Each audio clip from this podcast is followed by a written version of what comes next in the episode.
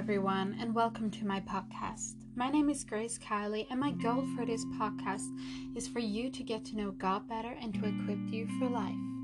In Deuteronomy 19, verse 18, we read this The other is this you shall love your neighbor as yourself. Love your neighbor as yourself. We have heard this so often, but how is this possible?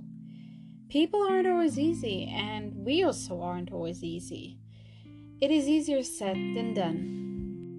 Everybody always. We should love all people always.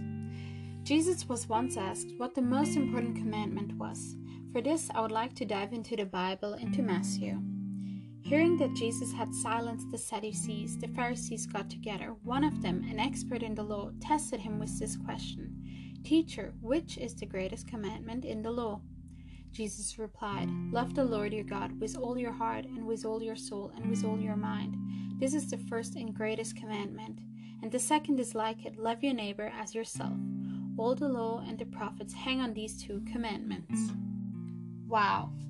Jesus is saying here there are really only two very important commandments. The first one, love God with all your heart. And the second one, love your neighbor as you love yourself. But how much should we really love our neighbor? Well, as much as we love ourselves. And here the good news is we can love ourselves through God's love and through His acceptance for us. It is really hard to love and support and to encourage others when we are not okay with ourselves. Well, to love nice, funny, and helpful people is not that difficult, but there are not only easy and positive people. And Jesus is not only talking about loving other Christians, he is talking about everyone who crosses our way. If you think about it, it's probably quite overwhelming. So many people have hurt us, neglected us, or disappointed us. But this is exactly what we have done to God. We have betrayed Him, disappointed Him, or ignored Him, and yet He loves us unconditionally. It is this undeserved love of God for us that makes it possible for us to love people, people we don't like, or people who have disappointed us, or people who have hurt us, because we are to show them an undeserved love. I know myself how hard it is to love someone, especially when the person keeps hurting you or pushing you away. I have had a few people in my life who have hurt me a lot. With a few of them, it went relatively easy to love them again but I only could do this through God's power. But with some, it did not go so easy.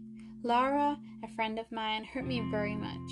When I met her, she did not have any friends of her own, so I included her in my circle of friends. However, she started talking badly about me behind my back, and eventually she excluded me from my circle of friends. She took my friends away from me. I felt so betrayed and hurt. And it took me so long to start loving her again. I had to keep asking God for the strength to show acceptance and love for Lara. Sometimes it also helps me to remember that He loves me, no matter what I do. God gave me the strength to love her, and today I can love her again, and I am so grateful for this. God gives me the strength every day to love people around me, just like He did with Lara. He also can give you the strength to do so. God wants us to love our neighbors. I know that it isn't always easy, but with God we can do it. He loves you so, so deeply, but He also loves your neighbor. He created each of us with so much love, and that is why we should also spread that love. God wants us to love everybody always.